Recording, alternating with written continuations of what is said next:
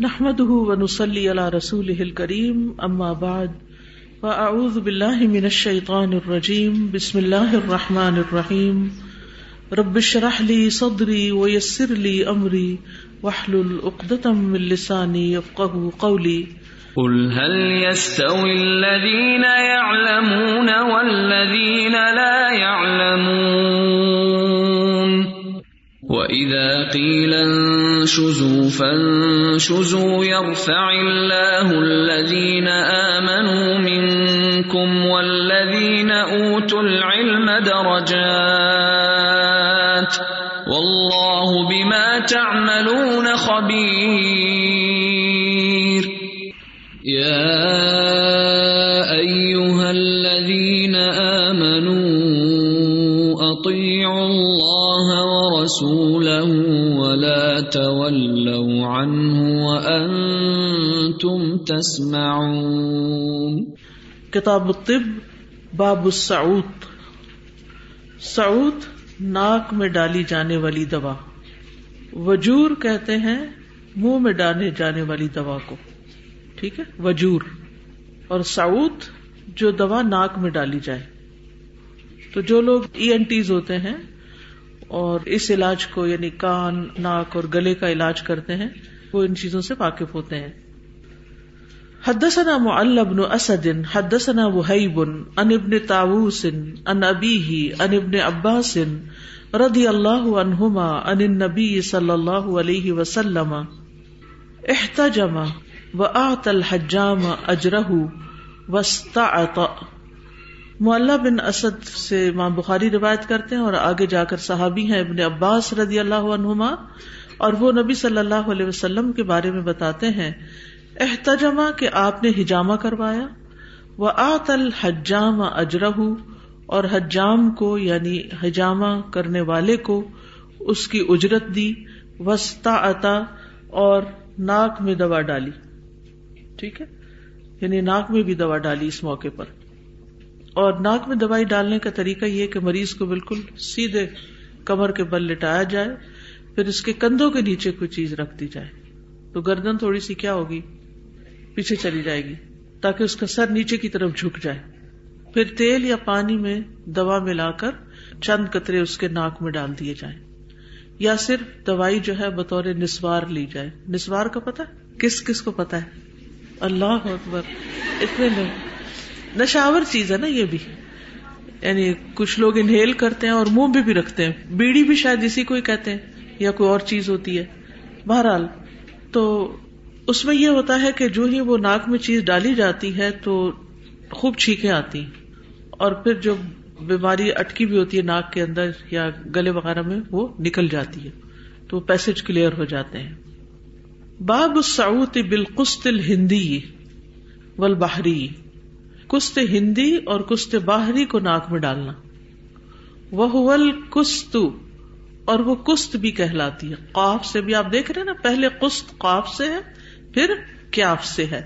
دو الگ الگ طرح لکھی جاتی ہے مطلب ایک ہی ہوتا ہے قاف سے لکھے یا کاف سے مثل القافوری والقافور یہ بھی دو طرح لکھی جاتی ہے کافور کیمفر مثل کشقت و کشقت جیسے کش تت کی ایک کراط جو ہے وہ کش تت بھی ہے نزعت یعنی کھال اتار لینا وقرا عبد اللہ ہی کش تت اور عبد اللہ بن مسعد نے اس کو کش تت ہی پڑھا ہے یعنی قاف سے پڑھا ہے تو یہاں کشت کے بارے میں اب بات ہوگی کشت ایک خوشبو ہے جسے اد بھی کہتے ہیں ٹھیک ہے اد ہندی بھی کہتے ہیں اس کو امام بخاری جو ہے وہ باب سعود بالقست الہندی والبحری کے تحت یہ کچھ چیزیں لائے ہیں اور دو طرح کی کست کا انہوں نے ذکر کیا ہے ایک ہندی جو کالے رنگ کی ہوتی ہے یعنی بالکل بلیک تو نہیں ہوتی لیکن بلیکش ہوتی ہے اور باہری یہ سفید ہوتی ہے بالکل پیور وائٹ تو نہیں ہوتی لیکن اس کے مقابلے میں سفید ہوتی ہے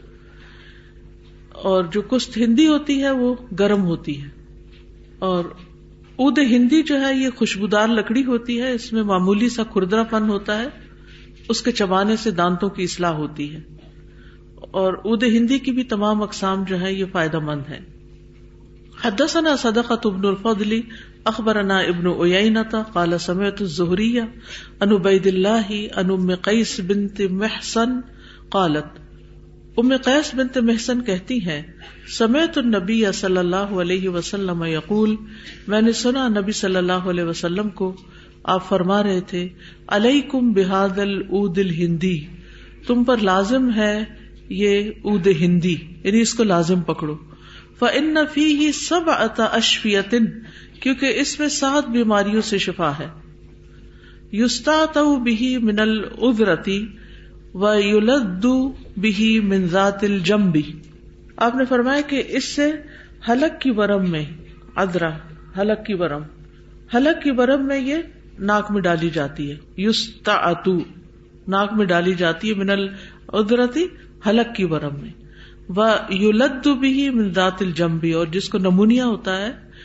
اس کو یہ حلق میں ڈالی جاتی یعنی گلے میں لگائی جاتی ہے یا گلے میں ڈالی جاتی ہے دخل تو نبی صلی اللہ علیہ وسلم اور میں نبی صلی اللہ علیہ وسلم کے پاس گئی بے ابن اپنے بیٹے کو لے کر لم یا کل تام جو ابھی کھانا نہیں کھاتا تھا فبال علیہ تو بچے نے آپ پر پیشاب کر دیا فدا با ان آپ نے پانی منگوایا فرش علیہ تو اس کے اوپر چھڑک دیا اس بچے کے پیشاب پر ایک اور روایت بھی ہے اس کی جو صحیح مسلم میں آتی ہے عبید اللہ بن عبد اللہ بن اتبا بن مسعود سے روایت ہے کہ ام قیس بن محسن پہلے پہل ہجرت کرنے والی ان خواتین میں سے تھیں جنہوں نے رسول اللہ صلی اللہ علیہ وسلم کے ساتھ بیت کی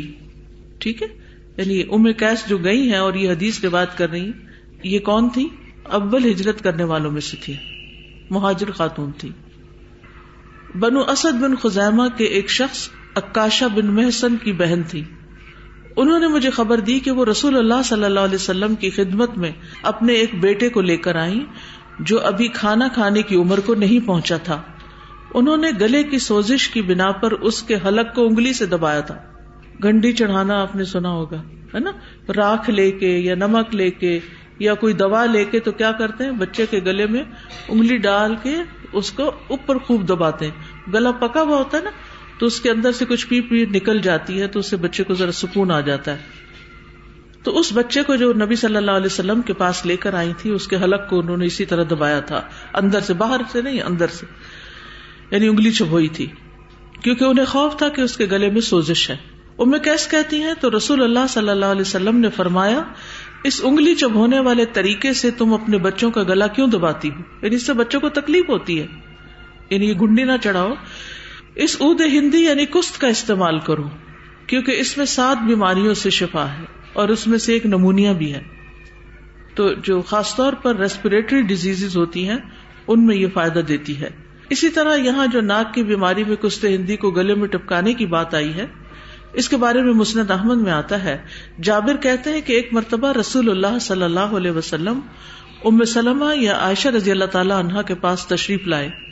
اس وقت ان کے پاس ایک بچہ تھا جس کے دونوں نتنوں سے خون جاری تھا ناک بہنے کی وجہ خون نکل رہا تھا تو آپ نے پوچھا اس بچے کو کیا ہوا ہے انہوں نے فرمایا اس کے گلے آئے ہوئے ہیں یعنی گلا پکا ہوا ہے تو آپ نے فرمایا تم اپنے بچوں کو عذاب میں کیوں مبتلا کرتی ہوں تمہارے لیے تو یہی کافی ہے کہ کچھ ہندی لے کر اسے پانی میں سات مرتبہ گھولو اور اس کے گلے میں ٹپکا دو اور انہوں نے ویسا ہی کیا تو بچہ ٹھیک ہو گیا یعنی کچھ ہندی پلائی تو ٹھیک ہو گیا اور ازرا جو ہے یہ حلق کی ایک تکلیف کے لیے استعمال ہوتا ہے اور اکثر بچوں کو یہ ہو جاتی ہے یعنی گرمی کی وجہ سے بعض اوقات بچے ٹھنڈا پانی پی لیتے ہیں یا کچھ تو گلے میں ورم آ جاتی ہے تو اد ہندی جو ہے یا کست جو ہے یہ علاج ہے کس کا گلے کی بیماریوں کا اور کست ہندی سینے کے درد کے لیے بھی فائدہ مند ہے تو طب کی روح سے بھی کست کے کئی ایک فوائد ہیں وہ کہتے ہیں کہ کس جو ہے یہ انتڑیوں کے کیڑے ختم کرتی پیٹ میں کیڑے ہو جاتے ہیں نا تو ان کا بھی علاج ہے زہریلے اثرات اور چوتھائی کے بخار اور باری کے بخار کو ختم کرتی ہے چوتھائی کا بخار کا یعنی چوتھے دن جو ہوتا ہے اور باری کا ایک دن چھوڑ کے ایک دن جو بخار ہوتا ہے یہ بھوک بڑھانے کے لیے میدے کو گرم رکھتی ہے اس کا روگن لگانے سے کیل محاذ سے ختم ہو جاتے ہیں یعنی چہرے کے اوپر ایکنی وغیرہ ہوتی ہے اس کے لیے بھی فائدہ مند ہے یہ تو ڈاکٹر نے یا جو اس فن کے ماہر ہیں انہوں نے یہ بتایا لیکن نبی صلی اللہ علیہ وسلم نے وہی کے ذریعے جو چیزیں ہمیں سکھائی ہیں وہ سب سے زیادہ یقینی ہے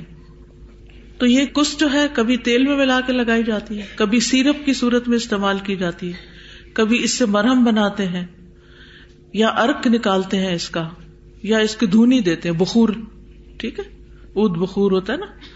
یا ناک میں ڈالی جاتی ہے یا پورے حلق میں اس کو لگایا جاتا ہے یا پلایا جاتا ہے تو جس بھی طرح اس کو ڈاکٹر ریکمینڈ کرے اس کو استعمال کیا جا سکتا ہے اس کے علاوہ سنا مکی اور سنوت میں بھی شفا ہے حدیث میں آتا ہے نبی صلی اللہ علیہ وسلم نے فرمایا سنا اور سنوت اپناؤ یعنی یہ دونوں چیزیں استعمال کرو اس میں سام کے علاوہ ہر بیماری سے شفا ہے عرض کیا گیا اللہ کے رسول سام کیا ہے آپ نے فرمایا موت یعنی موت کے علاوہ سنا اور سنوت میں بھی شفا ہے السلام علیکم یس کست ہندی and bar is very effective respiratory disease especially when it is combined with honey and also I use کستل باری and Hindi mixed with honey on the face after cupping after ہجاما on the face it is very effective it leaves no scars sir ji یہ جو ہماری ریشا سا جم جاتا ہے نا خاص طور پر وینز میں اس کے لیے بھی یہ مطلب بہت اچھی چیز ہے اور ذکیہ باجی نے بتایا تھا کہ اس کو اگر ہر روز رات کو تھوڑا سا بھگو دیا جائے ایک گھونٹ پانی کے اندر اور صبح اس کو چاہے تھوڑا اور پانی بھی ایڈ کر کے یا اس کو چھان کے پی لیں تو تھری منتھس انہوں نے کہا تھا اگر اس کو کنٹینیوس استعمال کریں تو ہر طرح کا ریشہ جو کہیں پہ بھی جمع ہے باریک نسوں کے اندر جو جم جاتا ہے وہ بھی نکل جاتا ہے جسم کو صاف کر دیتی ہے میوکس ہوتا ہے وہ رگوں میں آ جاتا عرب ممالک میں جس طرح بخور استعمال کرتے ہیں مجھے ہمیشہ لگتا تھا کہ یہ بخور عرب ممالک میں استعمال کرتے ہیں تو یہ خوشبو کے لیے کرتے ہیں تو آج یہ نئی بات پتہ لگی کہ اس میں میڈیسنل ویلیو بھی بہت ہے جی انہیں یعنی فضا کے اندر جو جراثیم ہوتے ہیں خصوصاً جب کوئی بیمار ہوتا ہے تو اس وقت اس کا دھواں لگاتے ہیں اور یہ بھی ان کا خیال ہے کہ اس دھوئیں کی وجہ سے بہت سے اور جو فضا میں غیر مری شیاتین کو بگانے کا ذریعہ بھی یہ بھی ایک ان کے خیال میں ہے یعنی جرمس کی تو صفائی ہوتی ہے السلام علیکم وعلیکم السلام علاج سے ریلیٹڈ کوشچن ہے کہ کبھی کچھ علاج ہوتے ہیں جو میڈیکل ٹریٹمنٹ یا میڈیکل ایگزامینیشن جس میں آپ کو اپنی باڈی کو ایکسپوز کرنا پڑتا ہے یا چائلڈ برتھ سچویشن میں ہوتا ہے کہ آپ کو اپنی باڈی کو ایکسپوز کرنا پڑتا ہے اور آپ کو کبھی فیمیل ڈاکٹر ملتا ہے کبھی میل ڈاکٹر ملتا ہے تو اس میں کیا کرنا چاہیے ضرورت کے تحت تو اجازت ہے رخصت ہے ٹھیک ہے بلا ضرورت ایکسپوز نہیں کرنا چاہیے اب تو لوگ بلا ضرورت ایکسپوز کیے ہوئے اپنے آپ کو اتنے ٹائٹ پیجامے پہنتے ہیں اتنے ٹائٹ کپڑے پہنتے ہیں اتنے سی تھرو کپڑے پہنتے ہیں کہ ڈاکٹر تو کیا ہر کوئی دیکھ سکتا ہے کہ جسم کا سائز کیا ہے اور پھر ٹائٹ بھی پہننے کے علاوہ ٹخنوں سے بھی اوپر ہوتے ہیں آدھی آدھی پنڈلیاں نظر آ رہی ہیں تو آپ سوچیے کہ کیا ہم اللہ کی رحمت کو دعوت دے رہے ہیں ایسے کپڑے پہن کر حیات جو ہے نا ایمان کا حصہ ہے حیا نہیں تو ایمان بھی نہیں تو اگر ہم ایسے کپڑے پہنیں گے تو پھر وہ حیا کے ساتھ ایمان کا بھی نقص ہو جائے گا اور ایمان کے اندر نقص ہو جائے تو انسان کے عمل بھی خراب ہو جاتے ہیں تو اس لیے بہت ضروری ہے کہ ہم اپنے لباس کو درست رکھے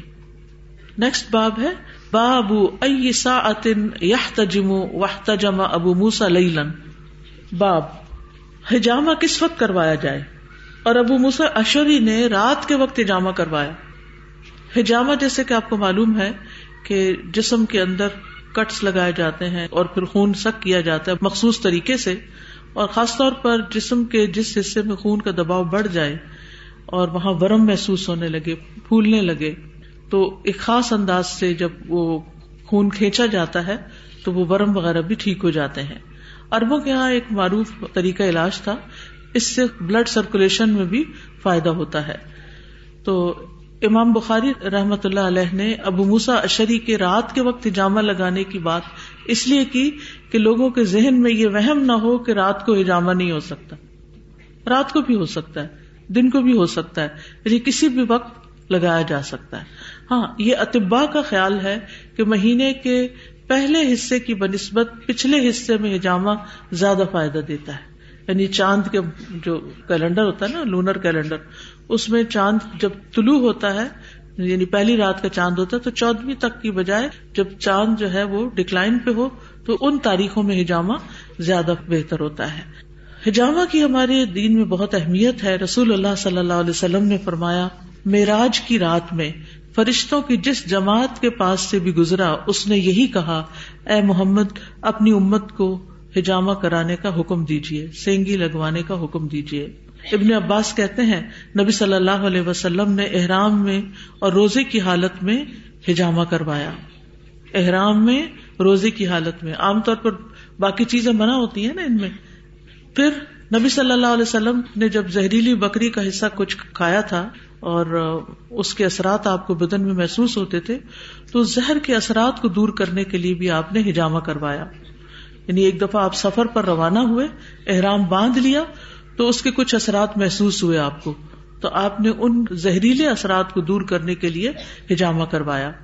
پھر اسی طرح نبی صلی اللہ علیہ وسلم نے موچ کی وجہ سے بھی جیسے پاؤں میں موچ آ جاتی ہے نا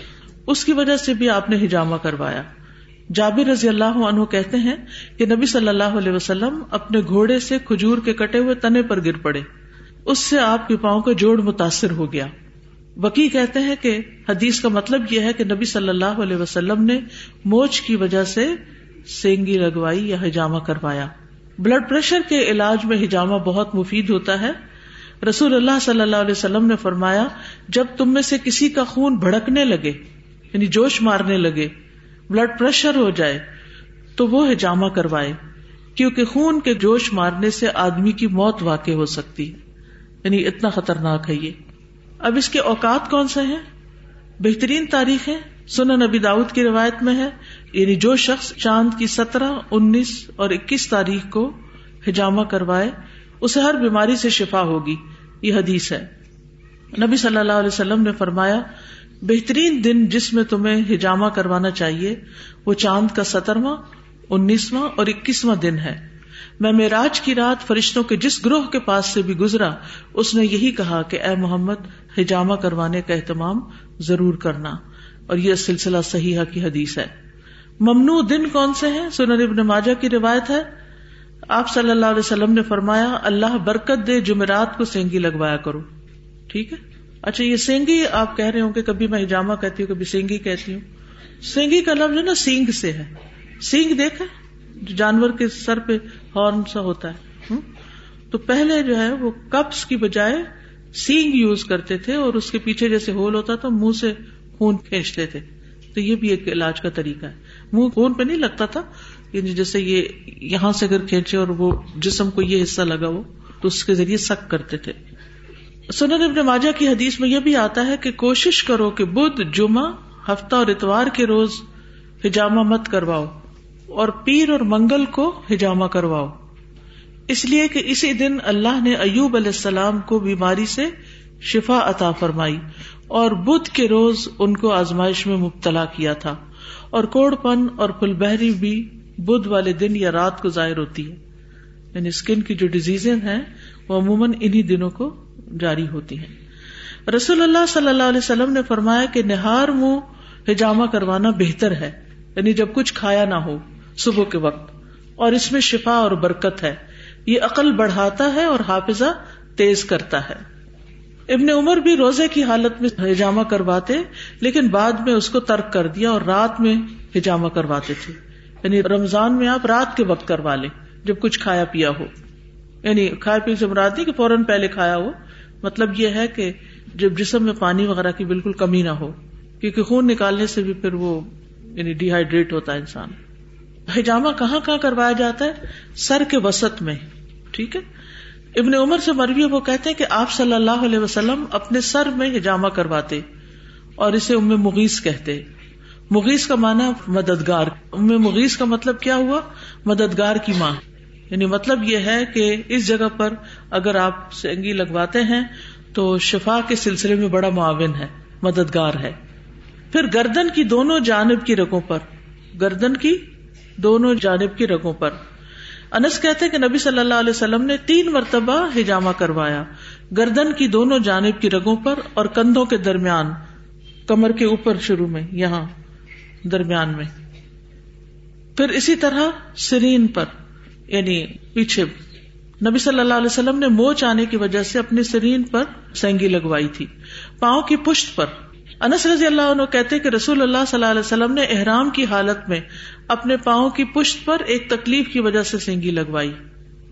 مامر کہتے ہیں میں نے سینگی لگوائی تو میرا حادثہ جاتا رہا حتیٰ کہ مجھے نماز میں فاتح پڑھنے میں بھی لکما دیا جاتا انہوں نے اپنی کھوپڑی پر غلط جگہ سینگی لگوائی تھی تو اس لیے سینگی لگوانے والے کا ماہر ہونا بڑا ضروری ہے ہر ایک سینگی لگوانی چاہیے نافے کہتے ہیں کہ ابن عمر نے کہا کہ اے نافے میرے خون میں حدت پیدا ہو گئی ہے اس لیے میرے لیے کوئی پچھنے لگوانے والا تلاش کرو ہو سکے تو نرم خو آدمی لانا نرم خو نرمی کرنے والا ڈاکٹر جو ہے وہ ویسے اس سے ملاقات کر کے آدھی تکلیف دور ہو جاتی ہے فرمایا عمر رسیدہ بوڑھا یا کم سن بچہ نہ لانا یعنی ان ایکسپیرئنس بھی نہ ہو اور بہت بوڑھا بھی نہ ہو رسول اللہ صلی اللہ علیہ وسلم نے فرمایا جو ایسے ہی طبیب بن کر علاج کرے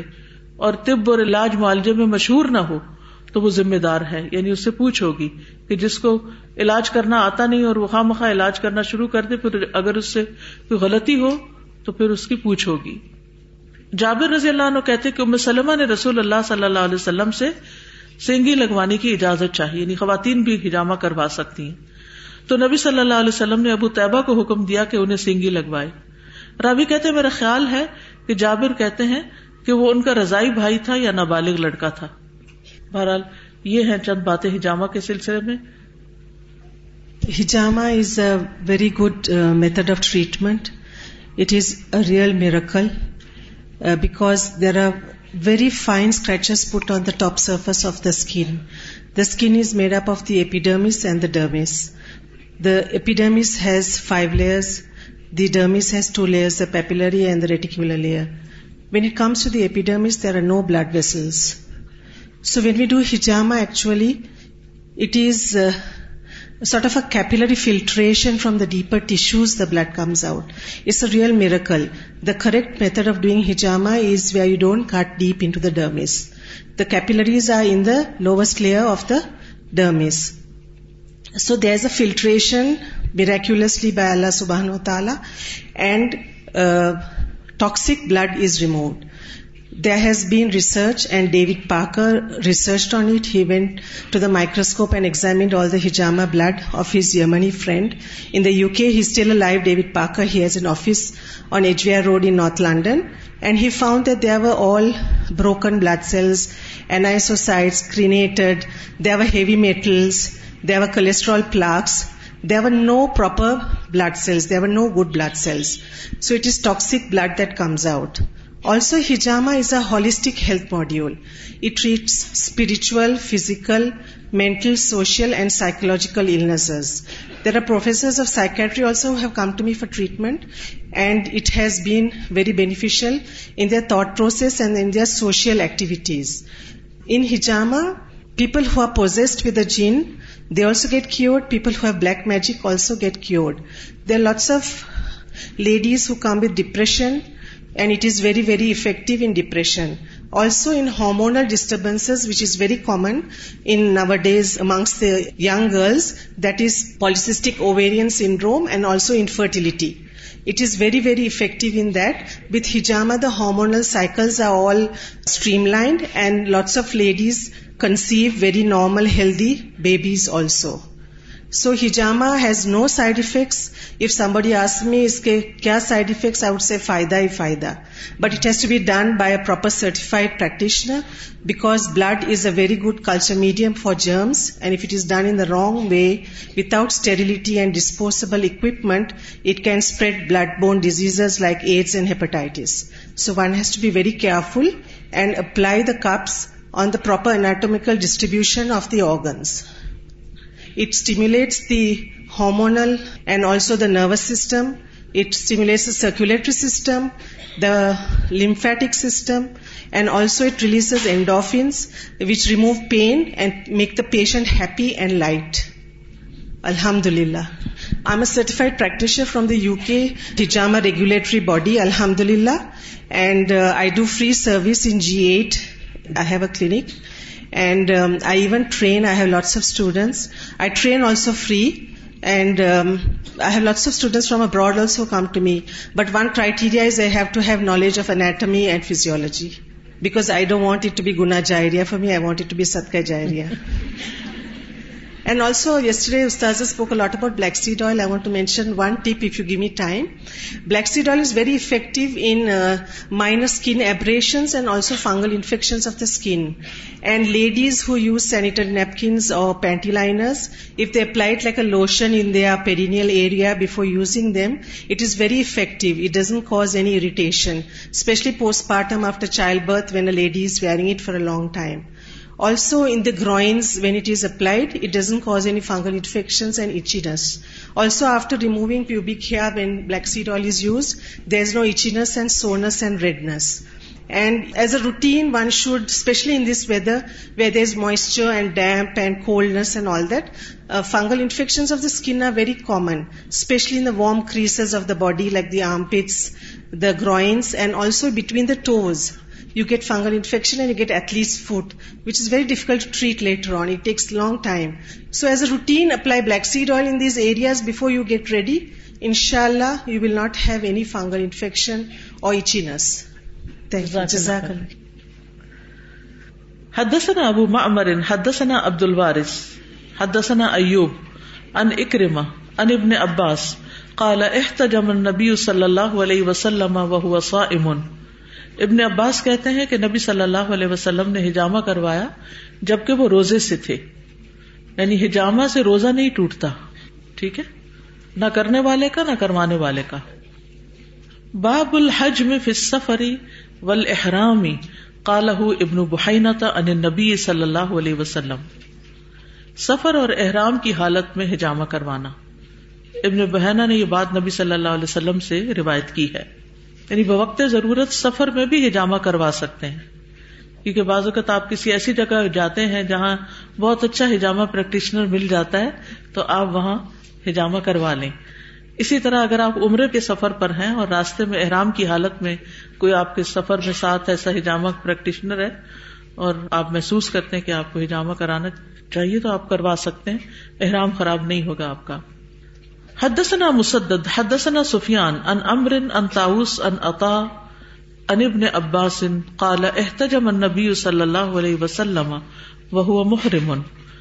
ابن عباس کہتے کہ نبی صلی اللہ علیہ نے ہجامہ کروایا اس حال میں کہ آپ احرام میں تھے جس سے بھی پتہ چلتا ہے کہ دوران سفر اور حالت احرام میں ہجامہ کروا سکتے ہیں یعنی سفر میں بعض اوقات بلڈ پریشر ہائی ہو سکتا ہے اینگزائٹی سے یا اور کسی پریشانی سے تو اس صورت میں ہجامہ کروا کے انسان اپنے آپ کو اعتدال میں لا سکتا ہے لیکن یہ یاد رکھیں کہ جامع کرنے والا ماہر ہو